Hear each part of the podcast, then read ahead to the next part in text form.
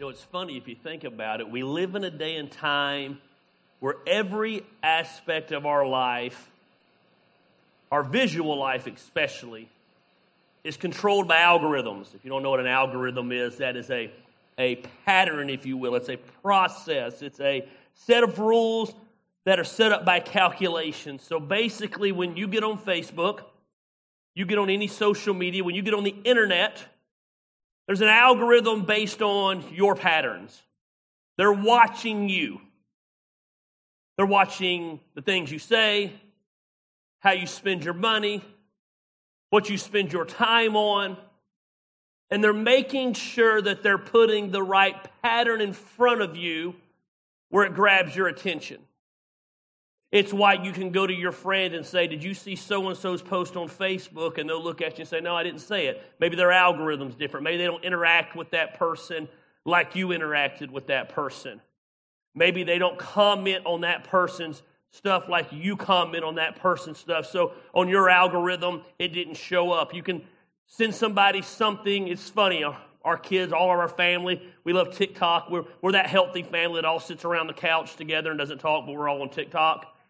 And um, our algorithms are different.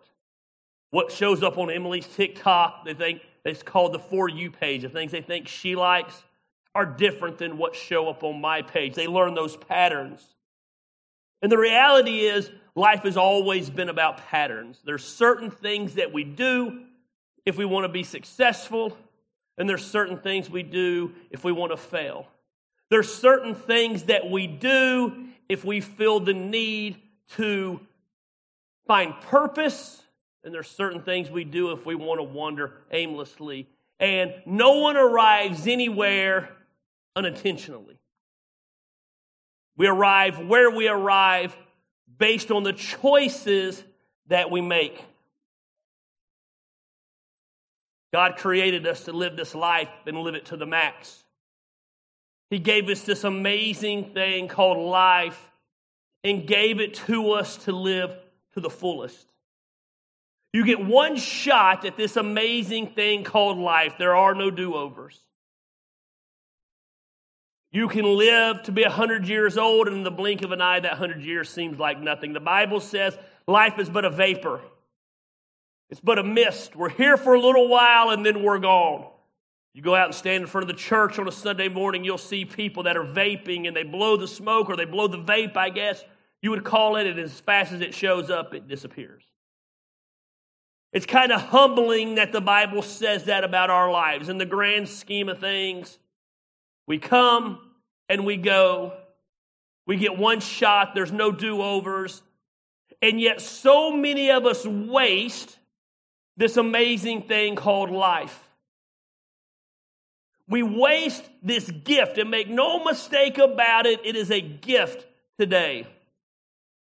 To go, you get up every morning and you get another shot to live the life you were created for.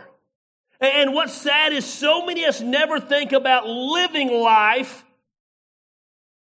until we're at the end of our life. One of the great philosophers said, The glory of God is a man, woman, fully alive. There's no greater way that we honor God than to live this life to the max, a life of no regrets, a life of risk taking, a life of not playing it safe because the end goal is not to arrive safely, but to arrive fulfilled. Knowing that we did what we were put on this earth, you have to bear with my voice is giving out, that we lived and we arrived to do what we were put on this earth for. We're starting this series today called The Algorithm of Life. And the premise of this series is real, real simple. Just like the algorithm of your life on social media, there's an algorithm to successful living. There's an algorithm that if you were to interview some of the most successful people in the world, though they go about it in different ways, that there's some patterns that they have developed over the way. You've heard me say this a million times. At the end of your life, you're going to be put in the ground, and there's going to be a tombstone, and there's going to be the date you were born, and there's going to be the date you died. And the middle of those two dates is simply going to be a teeny tiny dash. And that dash has to tell the story of everything you've ever done, everything you've ever accomplished, everything, every failure, every success, every win, every loss can be summed up in the dash. Every relationship you've ever had. And yet we neglect that dash like it's just some random thing. I don't know very much, so let me make that very clear to you. I have never got on this stage and thought I was the smartest preacher in all the world. I've never told you I'm the smartest guy in all the world. I don't know the answer to everything, but I know a few things, and I know simply this God created you, God loves you. God does not make mistakes. God does not make failures. He made you in His image. He conquered death and He rose from the grave so you and I could have life. And God has a plan for your life. You say, Gary, you don't know what I've done or what I've been through. Let me reiterate this God has a plan for your life. There is no plan B in God's plan. You say, what happens if we get off course? The minute you get off course, there again becomes plan A. Because he's not the king of second chances. He's the king of one million chances if that's what you need. That's good news today. What a limiting God if we only get one second chance. We'd all be in bad shape. God has a plan for your life. He says this in John 10 10. He says, I have come so that they may have real and eternal life, a better life than they ever dreamed of. I don't know about you, but I am a big dreamer. I just got done with a very busy season in my life, career wise. And so, for about the next week, I will be toast. My brain will be mashed potatoes. My body aches. I will rest for about a week. And really, in the line of work that I'm in, I work in the spring and I work in the fall. So, at the end of the day, when I got home last night, for all intents and purposes, I am done until April. She says amen now. But she knows what's about to happen. She knows I'm going to be tired this week. She knows that next week I have a little event at the end of the month, and I'll focus on that a little bit, and we'll get ready for the holiday at the mill. And then we'll go into the holidays, and I'll stay a little bit busy. And then January will come, and I will go into this severe funk because I'll be bored. And I will begin to tell her and whine to her that I have no purpose in my life. That I don't know what I'm supposed to be doing, and she'll coddle me for a little bit, for about three days. Then she will have enough of my whining. It's the algorithm, if you will, it's the pattern. She will tell me to get over it and figure it out. And by then I will be well rested. I will have went through my funk. I will have had my wife set me straight. And then the part she dread begins. Christine, guess what? I got an idea. Now, I know back in November we were cutting back this next year. But think about this. I know we don't need to do eight festivals, but let's do four festivals and make them three day festivals with on site camping, and let's go rent this, and let's do And the dreaming will just come. So, what I'm trying to tell you is, I feel like I'm a pretty big dreamer. And the Bible says God has a better life than we ever dreamed of. So, I have a pretty creative imagination. And yet the Bible says God has a life designed for me crazier than any life that I've ever dreamed of. That's amazing. God wants the best for you. God wants you to thrive in life and not survive in life. God wants you, and I'm going to throw out every cliche I can today. God wants you to be a victor and not a victim. Life is ours for the taking, but the key phrase there is we have to take it. We have to put in to work the patterns that God has laid out to live a successful life. It doesn't just happen. God gives us the guidebook. He gives us the model. He gives us the bones. And we got to put the skin on it. There's many ways we go about living the life. The way that I live a life of purpose is different than the way, say, Brandon will live a life of purpose. The way I live a life is different than the way that Speedy will live a life of purpose. Thank God. The way I live life is different than Iran or whoever. But if you get down to it and you begin to peel away at the layers of the onion or you pull back the skin, the bones of that are the same. The foundation of successful living is the same. It takes many shapes and many colors and many forms. But there's some algorithms that we have to learn in our life, and we're going to look at these over the next month. Today, we're going to look at the fact we need to live passionately. Next week, we're going to talk about the fact that we need to love completely. The third week of the series, we're going to talk about this one so key. We got to learn from the past. Because guess what? All those messes you think you made in life was God just equipping you for your purpose in life. The mess, the mistakes, the past, the screw ups, they make you treasure the todays. And then last one, I think this is an overlooked one. I don't even know who taught on this. We're going to talk about leaving a legacy. It's funny, the older I get, the more I think about what am I going to leave when I'm gone. I have kids that I want to leave a legacy to. Hopefully, about 20 years from now, I will have grandkids. Maybe 30 years from now. No time soon do I want grandkids. But I want to leave a legacy to them. I want to leave something to them where they look at my life and say, man, we learned this from, I don't know, I guess G Daddy is what I would be called. I don't want to be Papa. Oh, want G Daddy. G, not Granddad, G Daddy. That's what I want to be called. Maybe I do want some grandkids a lot quicker now, just so they can call me that. I'm pushing for my kids to call us G Daddy and Hot Mama, but they say it's weird for them to call Christine Hot Mama, so, you know, I don't have much say in it. I don't want to be grandma. That's lame. No offense to the grandmas. I'm just saying. I'm too cool to be a grand. I'm a grandpa. Chuck, what are you? What are you, Chuck? Oh, of course you are.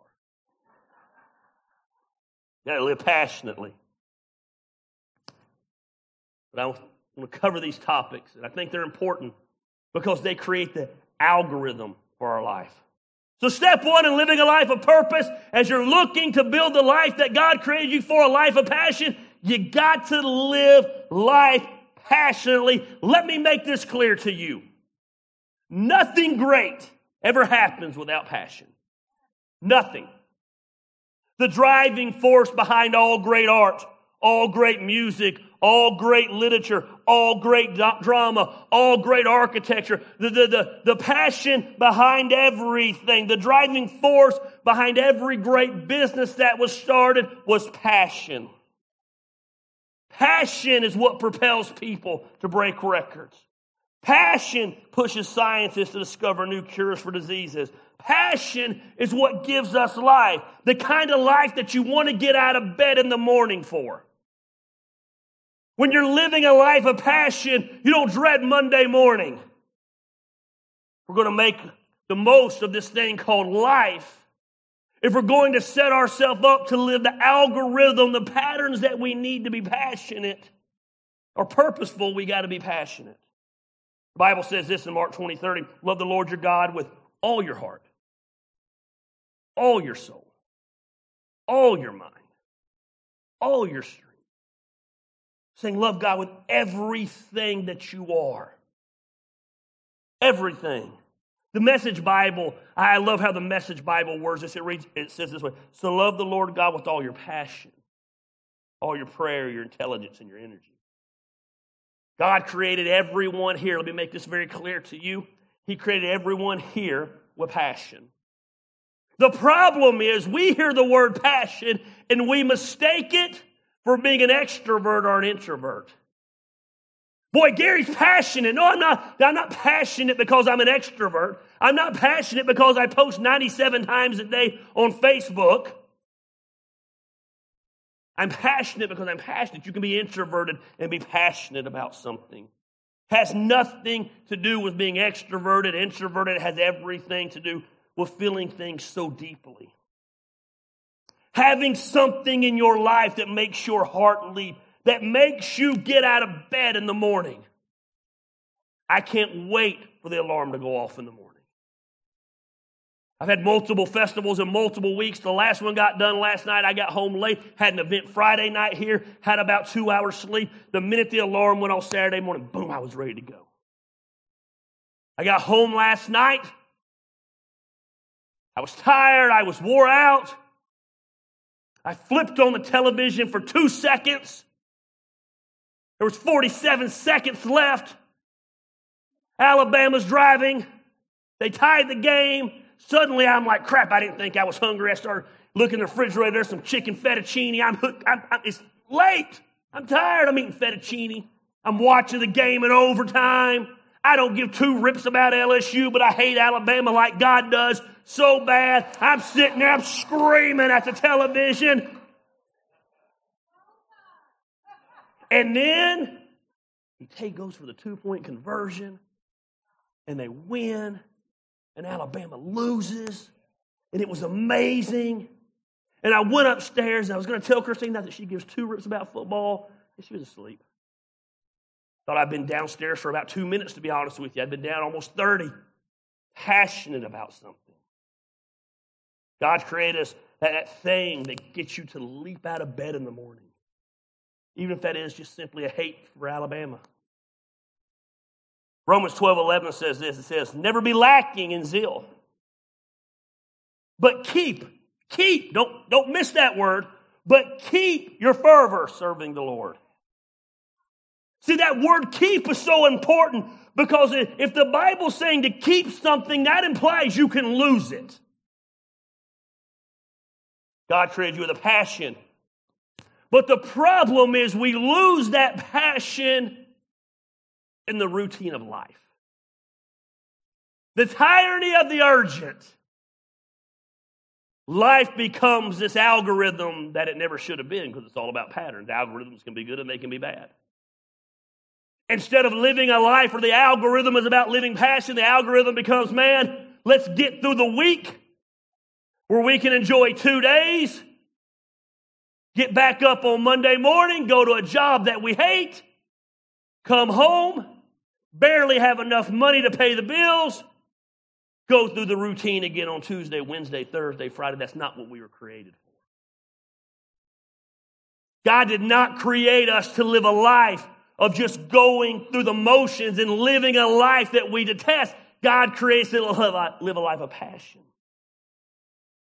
But keep your spiritual fervor serving the Lord. The reality is, is life can beat you up. It's easy. Work happens, children happen, marriage happens, bills happen, relationships happen. And after a while, it gets overwhelming. And we get so busy, and this is why, even though it's a cliche, I already said, but we get so busy surviving that we don't even realize that we're not thriving until it's too late. It sneaks up on us. I'm in the process with somebody and we're trying to open a business in a city. And there's these extreme cases in the line of work that we're doing, trying to open a distillery. And when you, long story short, when you store whiskey in barrels, it releases an ethanol. And over time, the ethanol creates what's called a black mold. It's a harmless black mold, it's just ugly. That's happening in Kentucky, where there's hundreds of thousands of barrels that have been being stored for hundreds of years. The city council in the town that we're going to is a little bit concerned about it, rightfully so. You do the research, and so they're asking questions. But they fail to realize something. Yes, the whiskey mold can happen if you don't stay on top of it, if you neglect it. If you let it grow for years upon years upon years without simply pressure washing it, that's how you deal with it. It's an easy fix it can get out of hand. So they asked us in the work session, How do you plan on handling it? And we said, Well, we'll handle it as we see it. We said, if it makes you comfortable once a year, we will do a review with the city of our building and the adjoining buildings, and if you see it, we'll eradicate it. See, when you begin to eradicate it in the beginning stages, it goes away. But when you ignore it, it gets to where you can't contain it. Kind of like life. We get in that routine. We don't realize we're in the routine. We don't realize that we haven't really talked to our spouse in three or four days. We don't realize that we haven't been on a date with our spouse in a month. We don't realize we haven't had any one on one time with our children because life is happening. But suddenly that month becomes three months, and suddenly that no date for a week becomes two weeks, and it becomes three weeks, and all of a sudden you've drifted apart. It creeps up on us. So you've got to be watching it. You've got to live that life of passion. Life can beat you up. The problems and the pressures and the stresses of life can begin to drain you, but you've got to stay on it. Here, Howard Thurman said this don't ask what the world needs, Ask what makes you come alive and go do it. Because what the world needs, he said, is people who have come alive. I've been to a lot of business conferences on startups, and I, I think they've got it wrong. They'll tell you over and over and over look around your community and see what the needs are. No! Look around the community and see what you're passionate about. Because I see needs all the time that can be met, but they don't get me passionate. And if I'm not passionate about them, I'm not going to want to do them long term. What my family needs is me passionate. What my wife needs, my children need, what you need, what the community needs is us passionate about what we're doing. There's a great story in the Bible about some dudes living out this important principle of living passionately. I love this story. I've preached on it 900 times at this church because I love it. I think it's awesome. I think it's a perfect example of what true friendship is. The Bible says in Luke 5 18, some men came carrying a paralyzed man on a mat and tried to take him into the house to lay him before Jesus. So this man's paralyzed, can't walk. His friends lay him on a mat. They say, Man, let's get him to Jesus. Jesus can heal him. Let's get him to Jesus. That's some good friends. They didn't ignore the problem. Let's get him to Jesus. When they could not find a way to do this because of the crowd, so let's give it to Jesus. Oh my God, look at all the people around him. We can't get to him. They went up to the roof and lowered him on his mat through the tiles into the middle of the crowd, right in front of Jesus. But when Jesus saw their faith, he said, Friend, your sins are forgiven. These guys have a paralyzed friend. They get the good idea to take him to Jesus. They get there, there's so many people they can't get him to Jesus. So one of these rednecks says, Hey, hold my beer. I got an idea. What if we climb on the roof of this house? It ain't their house. But they want to get their friend to Jesus. Not only are we going to climb on the roof, while Jesus is teaching in the house, let's just start cutting a hole in the roof. Once we cut a hole in the roof, we're just going to lower him down. The other friend looked at that redneck friend and said, Sounds perfect. The third friend said, I'm in. Fourth friend, he probably had a little, he said, Why not? Give me another beer. And they began to do it. And because they did it, their friend was healed. Bible goes on to say after Jesus is telling this story, he said, But I want you to know that the Son of Man has authority on earth to forgive sins. So he said to the paralyzed man, I tell you, get up and take your mat and go home. Immediately he stood up in front of them, took what had been lying, and he went praising God. Everyone was amazed and gave praise to God. They were full of awe and said, We have seen remarkable things today. I love the way that story ends. We've seen remarkable things today. That's the kind of life I want to live. I want my algorithm to say, man, we have seen remarkable things today.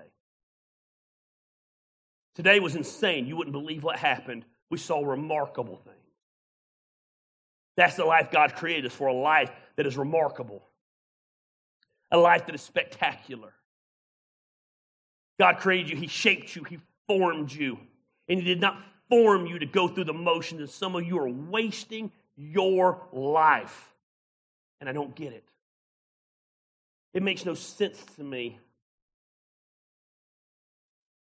I was talking to one of my vendors yesterday. I saw her getting out of the car, and she owned a boutique or t shirts or something. But what caught my attention was she was by herself, and she had four Bang energy drinks in her hand, walking over. And I said, Are you drinking all those today? She said, Yeah, probably. I said, You're going to drink all four of those drinks today? She said, Yeah, I drink four to five a day. I said, How do you do that? And she said she had some disease. I can't remember what she called it. Um, what do you call it when you don't sleep? Insomnia. What's the opposite of insomnia?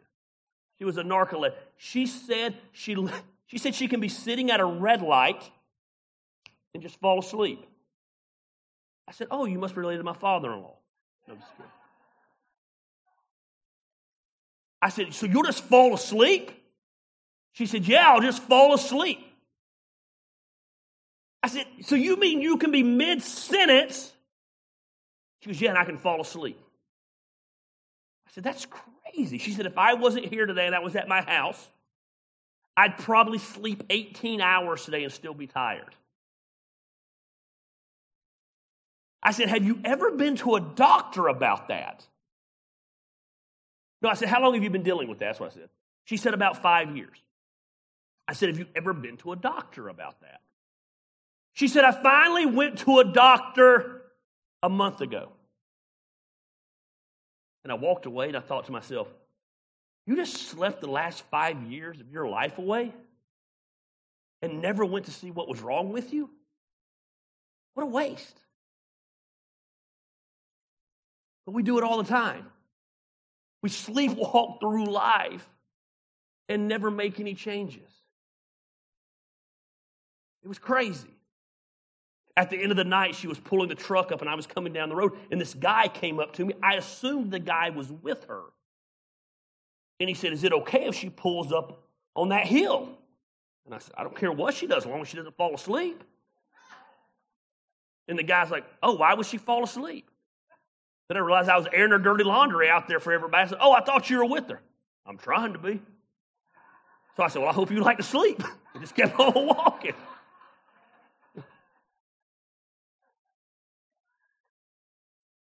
But man, five years of just going through the motions and never finding out what's wrong, I don't understand it. I want to live a life where remarkable things are happening. Wouldn't it be awesome? Wouldn't it be remarkable if at the end of every day we looked at our spouse or we looked at whoever we're doing life with or we called our friends and said, Man, you ain't going to believe what happened today. It was so incredible. I stepped out, I took this risk, and this happened. These dudes were trying to get their friend to Jesus, but they ran into a problem. Verse 19 said there was a crowd of people around. The worst thing in life that keeps us from living a life of passion is a crowd in life. Man, we book ourselves and we plan ourselves and we, we make ourselves so busy, and especially if your parents, it's so easy. You got football and band and cheer, and this one's got to get to work, and this one's got to go there, and this one's got to go there, and your spouse works and you work, and life just gets crazy. Crowded life, man, will zap you, sap you quicker than anything. When our life is so crowded with stuff, and we crowd our life with stuff that doesn't matter, but we fill it, and it takes away time from the things that do matter. So, how do we live a life passionately? Story lays it out. The algorithm of life, we've got to live passionately, but we've got to take the steps to do it. It's not enough to say, Yes, I'm jacked up about living passionately. What do I got to do? The first thing we got is you got to do something drastic. Do something drastic. Verse 19, when they could not find a way to do this because of the crowd, they went to the roof and lowered him on his mat the tiles in the middle of the crowd, right in front of everyone. All they're trying to do is get their friend to Jesus. And yet the crowd was so thick, they couldn't do it. Let's be honest. I'm not crapping on you because I probably would have done the same thing. Most of us would have turned around and went home. We tried. Our heart was in the right place. My intentions were good. I wanted to get him to Jesus. I, I meant to call about that job. I meant to take that risk. I meant to step out in faith, and I just never got around to it. Something happened. Life got busy. The crowd set up, and I turned around and went home. Nice try. These dudes climbed on the freaking roof, cut a hole in the roof. Don't try this at home. That's drastic. To get what no one else is getting, you've got to be willing to do what no one else is doing. The problem with all of us is we've been conditioned by society on what life is supposed to be. Life's a nine to five job. Life's working for someone else to make their dreams come true. We're a society that glorifies long hours. I put in 70 hours this week. Some smart ass the other day was like, Gary's never put in a full work, week's worth of work. I took it as a compliment. I did. I, I was like, man, I get to provide for my family pretty well. And don't even in this guy's mind have to put in a full work week. Good for me. Because the goal of my life is not to work all the time. Some of the days say, man, on the opposite end, I was like, man, all you do is work. I said, no, I don't. I said, I work right now. It's October. It's festival season. But I won't work in December, January, February, March. I have to do it again in April. And then guess what? When my kids get out of school, June, July, and August, I won't work. Pretty good gig. Got to do something drastic. If we're going to live a life of passion, you've got to make some drastic lifestyle changes. I'm not talking about altering your life a little. I'm talking about doing what is necessary to live life on point. Keep doing what you've been doing. Guess what? Keep getting what you've been getting. The other day said, I don't understand why every relationship I get into goes bad. Well, you keep dating the same person, they just have different names. It didn't work the first time. It didn't work the second time. Didn't work the fifth time. Why do you think it's going to work this time? What's the definition of insanity? Same thing over and over and over. You got to make some drastic. Here's my question to you. If you knew you only had one month to live, what would you do? If they came to you and said, You have 30 days to live, now during that 30 days, you're not going to be sick, you're not going to be in a hospital, you have 30 days. You get to live those 30 days. But on day 30, when it's over, you're dead. What would you do? What would get your time? What would get your attention? What would matter to you? Question's a game changer. It eliminates things that don't matter. It puts us at the forefront. And I also understand it doesn't always work in life. If I had 30 days to live, I wouldn't be putting on festivals. I understand that. but it allows you to see things through a different lens and make some drastic changes. It shows you what matters and what doesn't matter. My wife and I, I think one of the things that we do well is we make sure we spend time together. For whatever reason, her crazy self likes to spend time with me. I think it's because I feed her. I don't know what it is. And we did really good this time. We were going on dates, we were doing good. We did good. I was proud of us. She only fought with me like three times. That's good. But she gets really stressed out when I'm busy and tries to pick fights with me. And um, over nothing. Or maybe it's me that does that. I can't remember. But we did good. But even though we did good, the end of the day was coming last night, and I was sitting there, and the band was playing. It was one of the few moments I got to sit down. She'd run around all day. We were texting back and forth. And I said, I can't wait to spend the next few days just with you and the kids. Can't wait. I'm looking forward to it. Why? Because I haven't got to do it lately.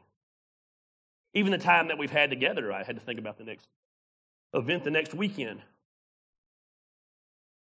We have a routine on Monday. I said, I need you to change the routine up Monday. I want to spend time with you. Maybe we'll go hiking. Maybe we'll go do this. I don't know. She said, Well, all you're going to want to do is sleep. I said, Well, if I sleep, I want you beside me.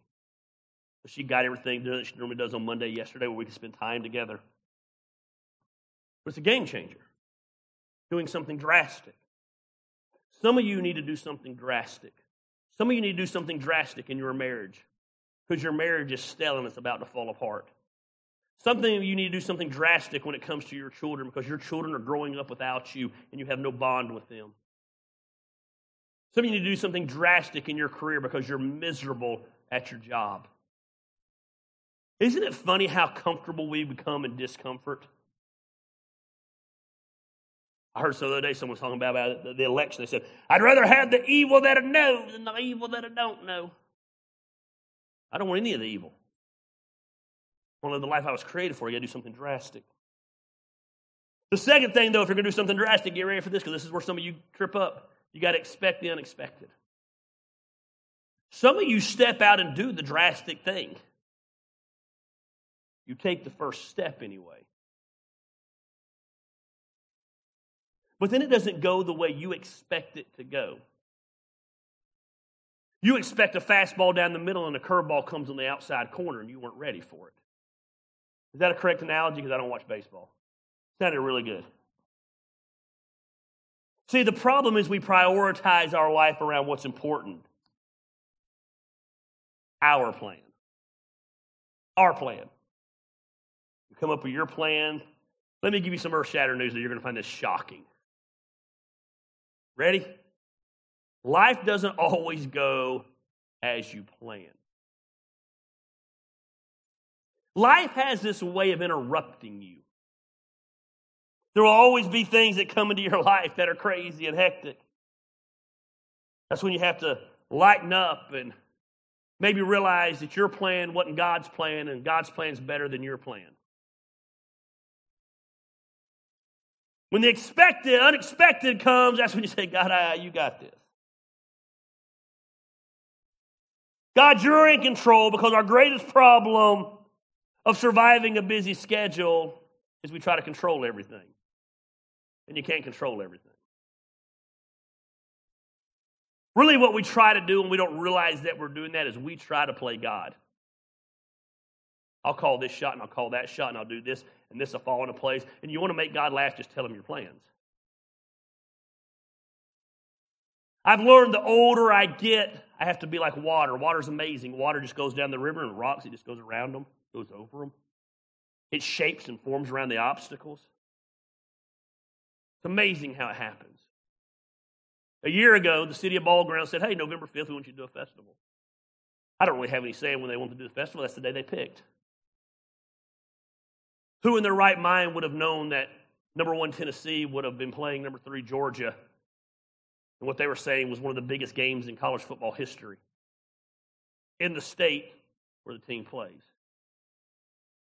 So you know what I could have done on Monday when I realized what time the game started because the game started at 3:30 and the festival ran 12 to 8.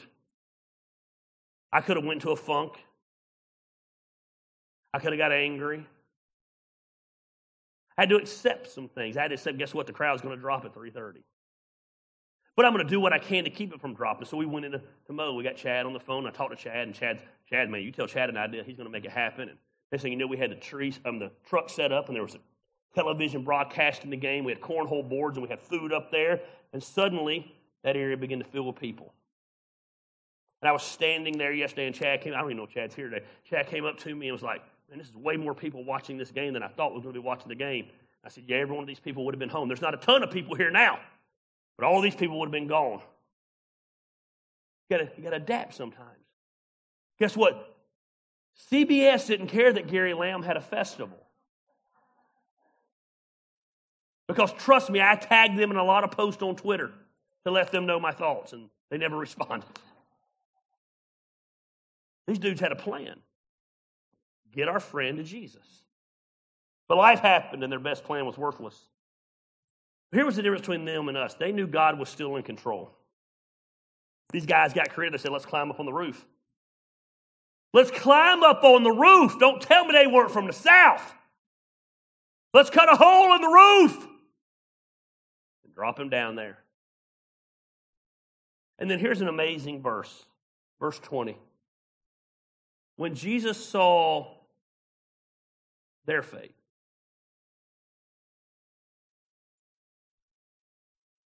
Not when he saw the paralyzed man's faith. Don't miss that. When he saw their faith, he said, Friend, your sins are forgiven. They were expecting Jesus to heal him. The whole reason they got him to Christ is where Christ would heal him. of his physical ailments. But the unexpected happened. Jesus also held him, healed him of his spiritual ailments. He said, Your sins are forgiven. We need to learn how to receive sometimes the unexpected when the unexpected happens.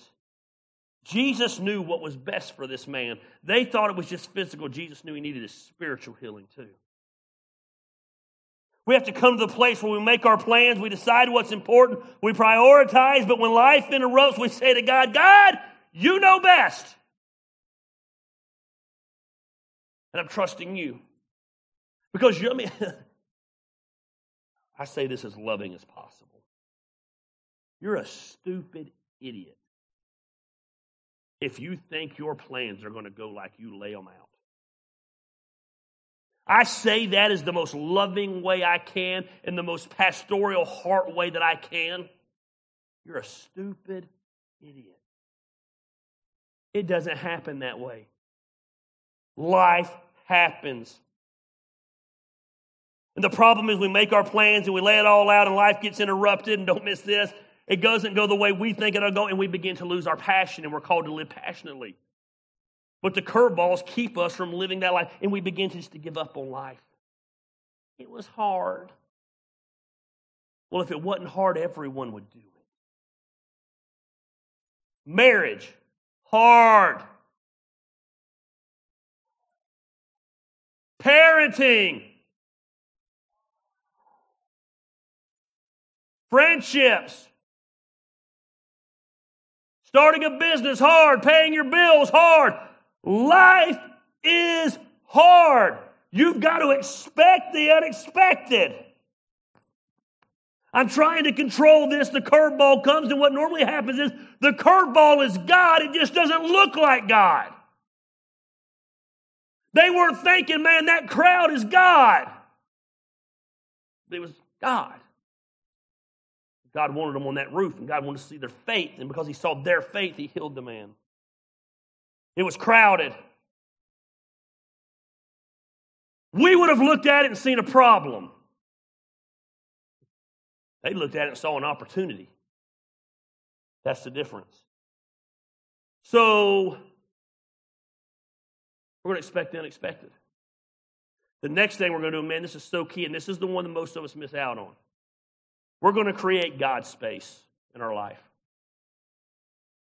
When they could not find a way to do this because of the crowd, they went up on the roof and they lowered into the mat and through the tiles into the middle of the crowd, right in front of Jesus. In the craziness of that day, in the craziness of the plan, in the craziness of the crowd, the best place for that man to be was in front of Jesus.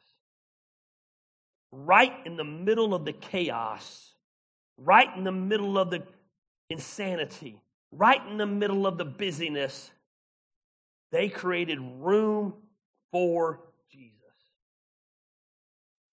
In the same way, in the middle of our crazy lives, in the middle of our overscheduled lives, we have to create space intentionally to meet with Jesus. You know why I think this was the best busy period of our time?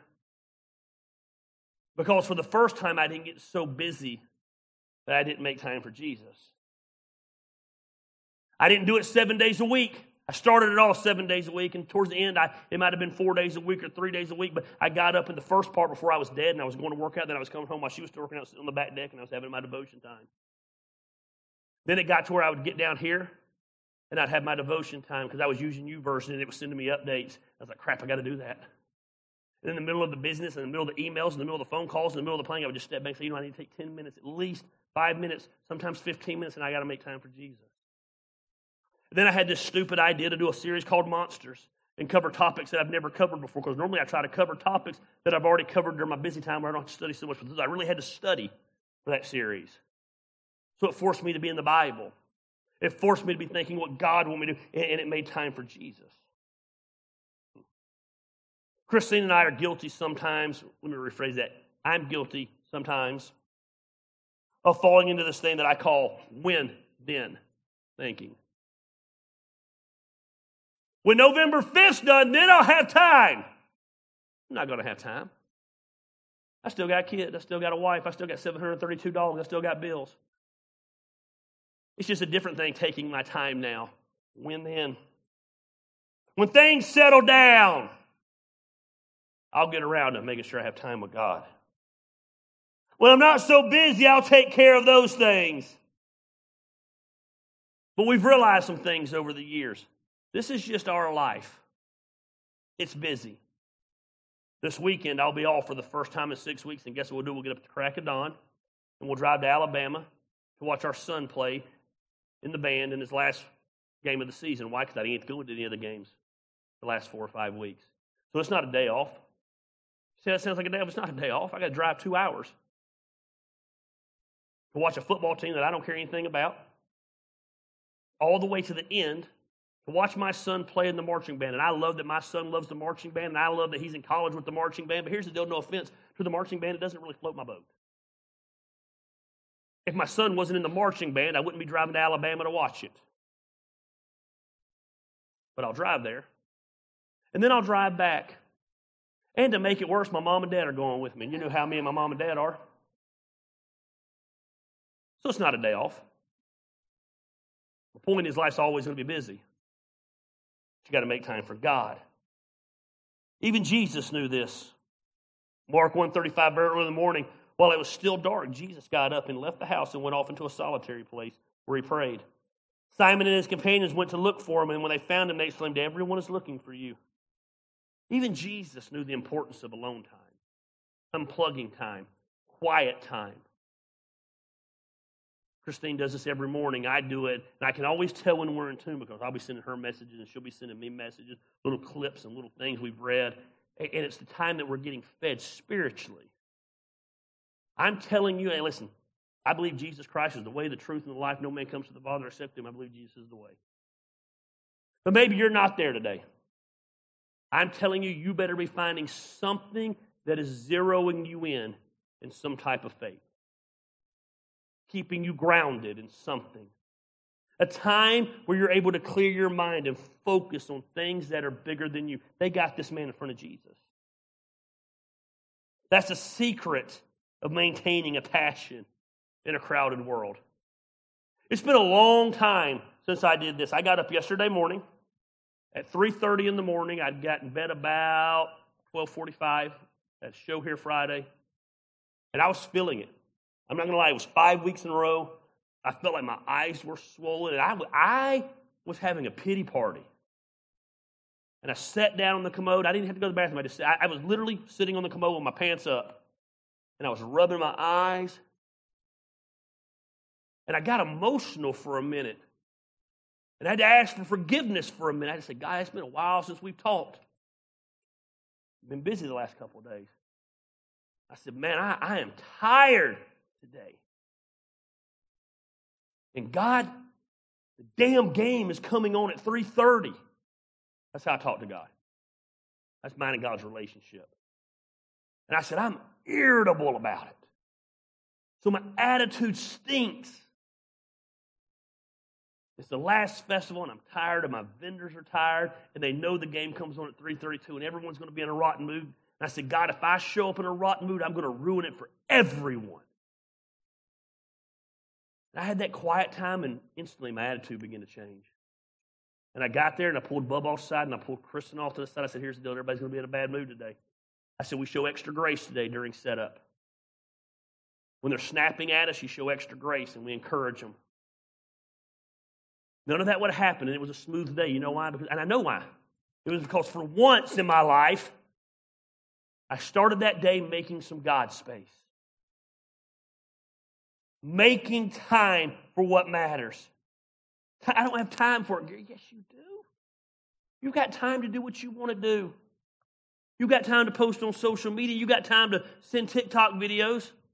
Again, I ain't talking about an hour. I'm talking about some time with God. Create that God space. It's the only thing that will fuel you passionately. It's the only thing that can fill you. I love my wife and she fills me with purpose. But there's times she doesn't fill me with purpose. There's times I don't fill her with purpose.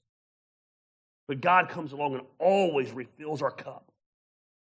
He puts that new wine in the new wine skins and it lets you go a little bit longer. The event didn't go like I wanted it to go yesterday. Normally, I'd have been in a foul mood. Christy, would I have been in a foul mood? And I was disappointed. But was I in a foul mood? No. What I texted you, I said, it is what it is. There's nothing we can do about it. I said, there's a lot of vendors here who made a lot of money today. They were all bragging about it. I said, we made some money. And I said, guess what? We didn't lose money, so that's even win-win. And then I sit back and I said, guess what? We're done. But I know all of that happened because I started my day creating some God space. It was so vital. Proverbs 10 27 says this reverence for God adds hours to each day. That doesn't mean we get 25 hours instead of 24, but you know what it does mean? Reverence for God adds hours to each day. I added hours to my day yesterday by not being angry for two hours. You might find this surprising about me, but I have this ability that when I'm angry to make everyone else around me angry.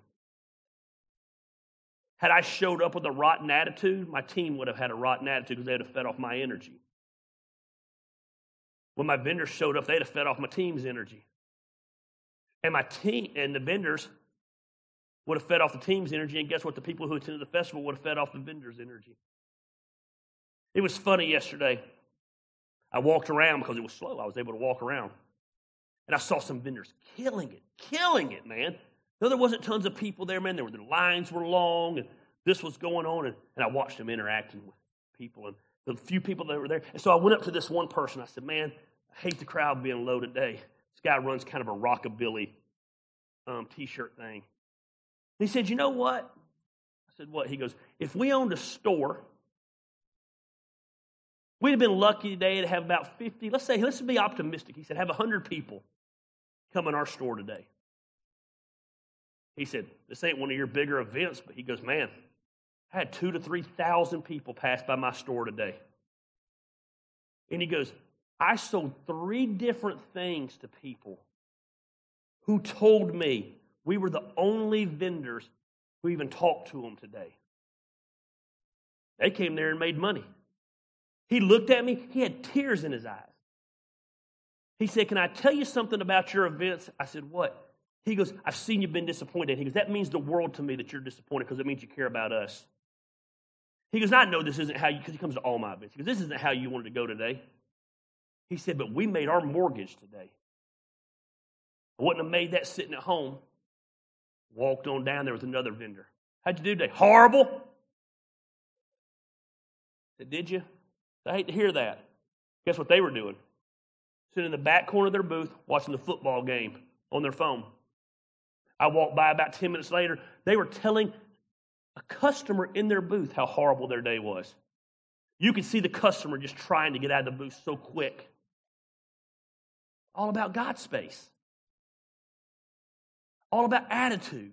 Something about zeroing in on God.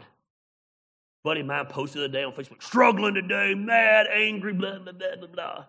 Can't shake it. I get that. I've been there. I messaged him, I commented, I said, man, let me give you some encouragement. I said, sounds cheesy. I said, crank up some worship music. About 30 minutes later, he said, man, thanks. He sent me a DM. Thanks. Changed everything today. Just zeroing in on God. So we're going to do something drastic. We're going to expect the unexpected. We're going to make God space as we live passionately. And last, and I'm done, and I'm going to go eat, and I'm going to go to sleep. We're going to keep a constant reminder. A constant reminder. Check it out. Jesus heals the man. I love this part. I love this part.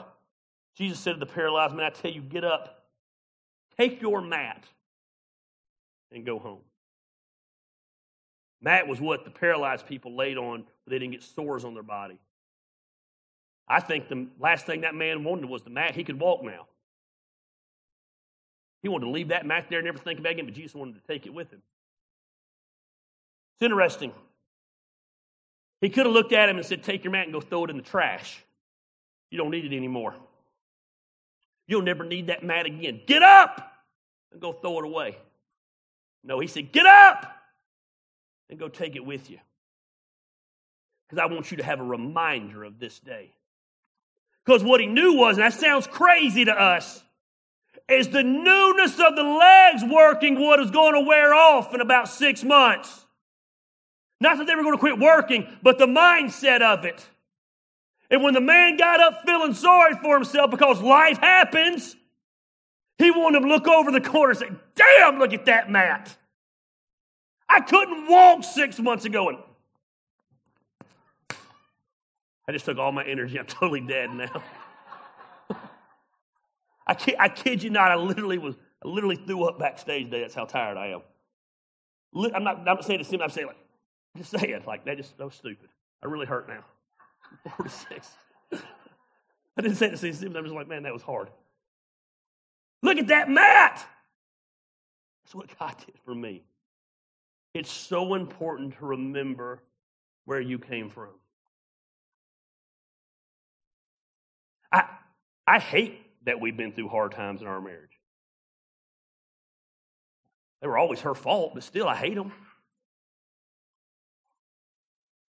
I don't ever want to forget them.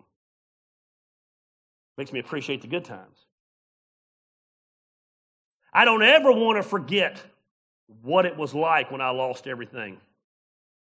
I have a scrapbook from my time at my previous church. It's packed away. So, you know how you unpack stuff? Once every four or five years, I come across it. And every time I come across it, what I do, open up and look through it. Not because I miss it, not because I wish I was there, but it reminds me of where God's brought me from. I don't want to forget my past. I don't want to forget what I used to be. I don't want to forget where God's brought me from. If you forget your past, guess what? Oh my goodness, you will repeat your past. I love this phrase. Bible says immediately, verse 25. Immediately. He stood up in front of them, took what had been lying on, and he went home praising God. The word immediately speaks to us because we want to start today living that life. This isn't something you got to work your way up to. I'm just working to get into that place where I can do this, Gary. Okay. Well, you're wasting your life. I'm not trying to be doom and gloom today. I am not trying to be anything. But you don't know what's going to happen tomorrow. Talking to a couple that attends our church every now and then. They're going through some hard times, but I saw this past week one of the, the husband's sister died. Talking to me, I said, well, What happened? Was that expected? John knows. I said, No. She wasn't feeling good, and she went to the doctor, and they told her she had cancer. She had three days to live, and she lived 24 hours. I, I'm not trying to scare you. I'm simply saying you don't know when. So why are you going to waste your time? Immediately. No offense.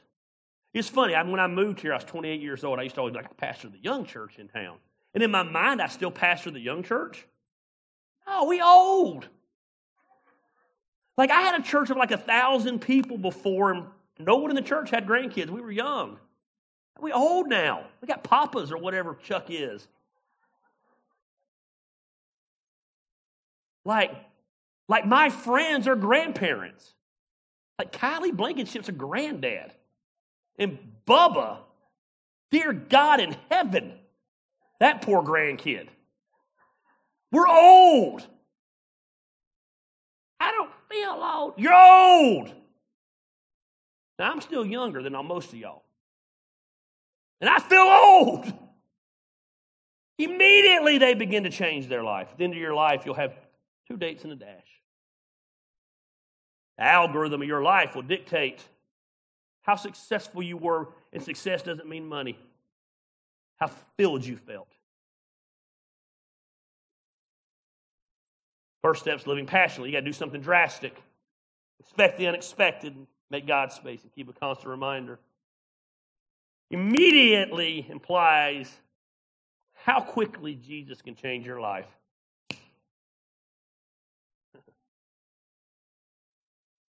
The algorithm of your life, it will all look different. But the bones won't. The foundation won't. And you've got to live passionately to live the life you were created for. Let's pray.